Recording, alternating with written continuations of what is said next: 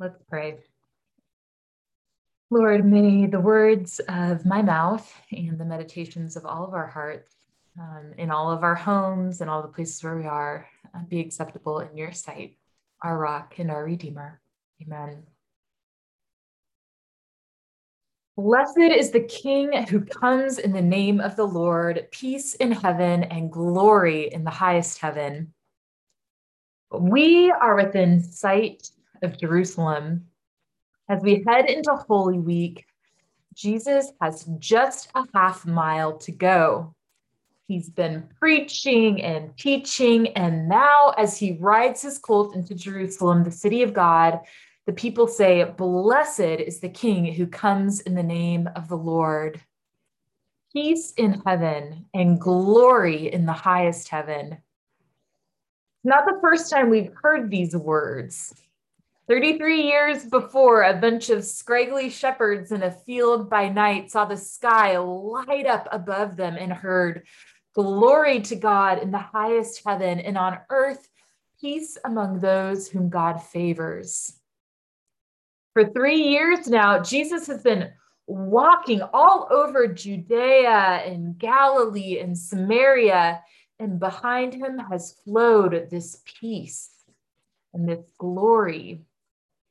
His mom had sung a song over him when she learned she was pregnant, and that song has come true.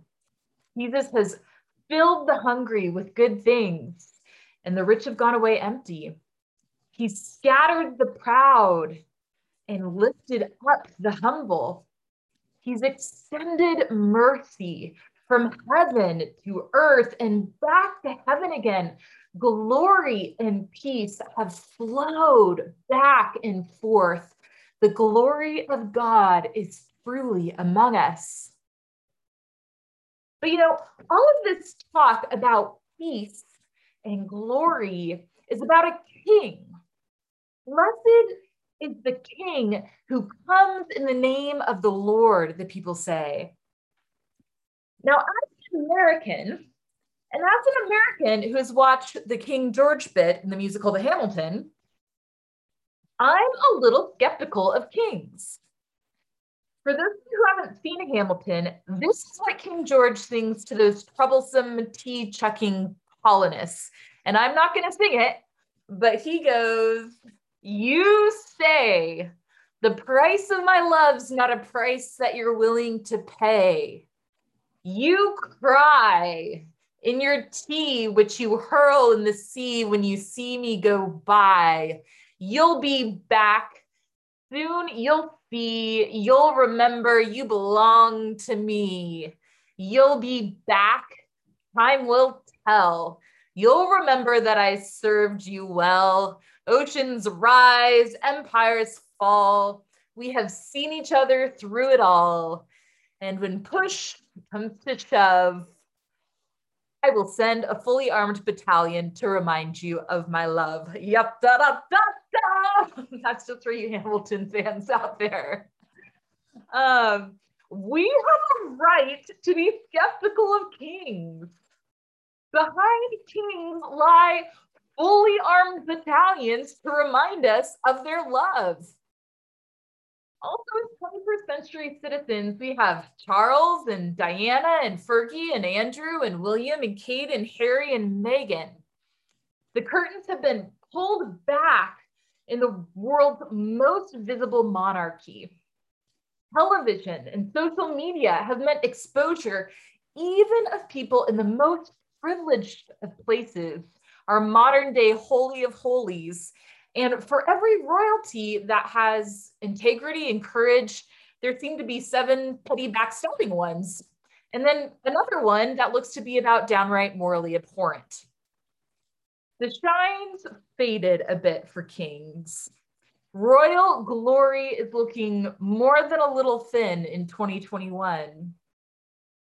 Now, Israel in the year 33 or so CE was also a little jaded on their kings. Their kings were more or less puppets of the Roman Empire. They weren't anything you'd point out to your child and say, I hope you're like King Herod when you grow up. Israel's kings had let Israel down. But Israel also had a promise. God had promised God's people a faithful king, a king who would fulfill what a king was supposed to be, servant of the people. And that hope was planted deep in Israel's heart. The hope for something more than the pettiness, the violence, the wickedness, the betrayals, smart, small and large, of their kings. Jesus has taken that spark of hope and turned it into a flame. But not all of Israel's hearts have been lit on fire for Jesus' sake. As Jesus goes up to Jerusalem amidst palms and joyful shouts, there is a group of Pharisees, not all the Pharisees, but some of them who stand there skeptical of Jesus. Now, here's the interesting thing Pharisees were no fans of their Roman overlords, they were separatists. They were against assimilation into the Roman Empire. We as Mennonites know separatism, but apparently, separatism isn't enough to save you. Apparently, just being separate from empire still isn't enough to recognize God when God shows up among you. Saving yourself for God, setting yourself apart for God, apparently isn't enough to recognize when God shows up among you full of peace and glory. The Pharisees were faithful, they were committed, but still they didn't recognize Jesus. They called Jesus teacher, which in the book of Luke, when people call Jesus teacher, they're still considering Jesus from a distance, at arm's length, unsure of him. See, all of these things, these holy things, these separate, set apart things, the Torah, God's word, what it means to be a Jew, God's people, Jerusalem, God's holy city. Jesus is taking all of these things that are the living core of faith and rebranding them. Listen to Wikipedia's definition of rebranding. Rebranding is a marketing strategy in which a new name, term, symbol, design, concept, or combination thereof is created for an established brand with the intention of developing a new, differentiated identity in the minds of consumers, investors, competitors, and other stakeholders. Often, this involves radical changes to a brand's logo, name, legal name, images, marketing strategy, and advertising themes.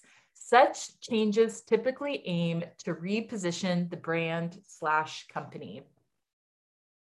Jesus is repositioning what it means to worship the Lord of Abraham, Isaac, and Jacob.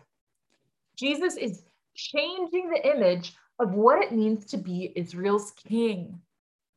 See, here's the difference between Jesus and the religious leaders who are trying to quiet Jesus' followers. The difference is Jesus serves. Jesus, who is God, who is the Lord, has more right than anyone to be honored and served and looked up to. And instead, Jesus washes the people's feet. He heals. He sees those who have been excluded and brings them in. This is Jesus' rebrand of kingship. King Jesus doesn't try to ensure only positive messages are told about him. He doesn't try to burnish his image or offer bread and games. Instead, Jesus will be silent before his accusers. You know, Jesus isn't really rebranding. See, rebranding is just putting a new face on an old institution. Maybe the marketers are new, but the president and the vice president and the managers and the employees, they're all the same. The whole point of a rebrand is to make sure the company doesn't fold. Jesus is folding the company. Jesus is folding the company into his very self. Jesus is bringing everything into his body. The company is Jerusalem. The company is God's people, Israel. Jesus is folding Israel into himself. It's what the church father Origen called the autobasileia. Roughly translated, it means the kingdom in a person. Jesus is pulling all people toward him, into him. I am the vine and you are the branches. Abide in me and I in you. Abide in Jesus. When Jesus goes up to Jerusalem, he is going to take Jerusalem captive. He's not there to uphold the way things have been. He's not there to make sure the seminary professors and the preachers and the Bible study teachers get to keep their jobs. He's there to make sure they are doing their jobs. Jesus is repositioning Jewish identity around himself. This rebrand is a radical rebrand. It's more than a rebrand, it's more than a restructuring, it's a redoing, a recreating.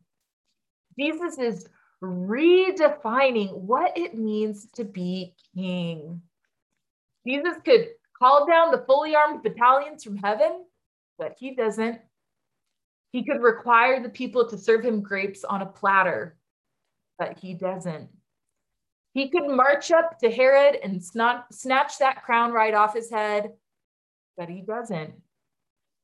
Jesus, the healer of our every ill, the light of our tomorrow, comes riding in on a donkey, meek and humble in heart.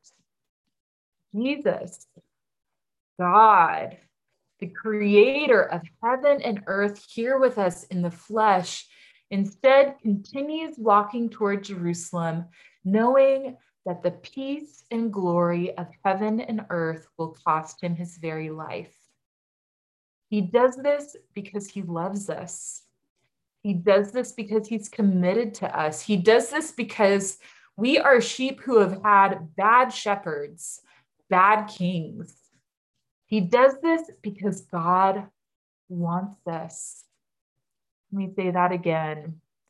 God goes up to Jerusalem and to his death because God wants to be with us.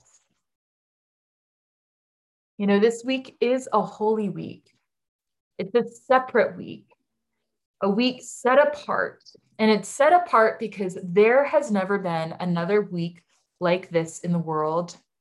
A week where this sinless God chose to die for sinful humanity.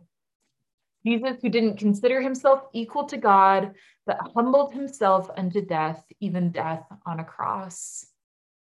This is the divine rebrand.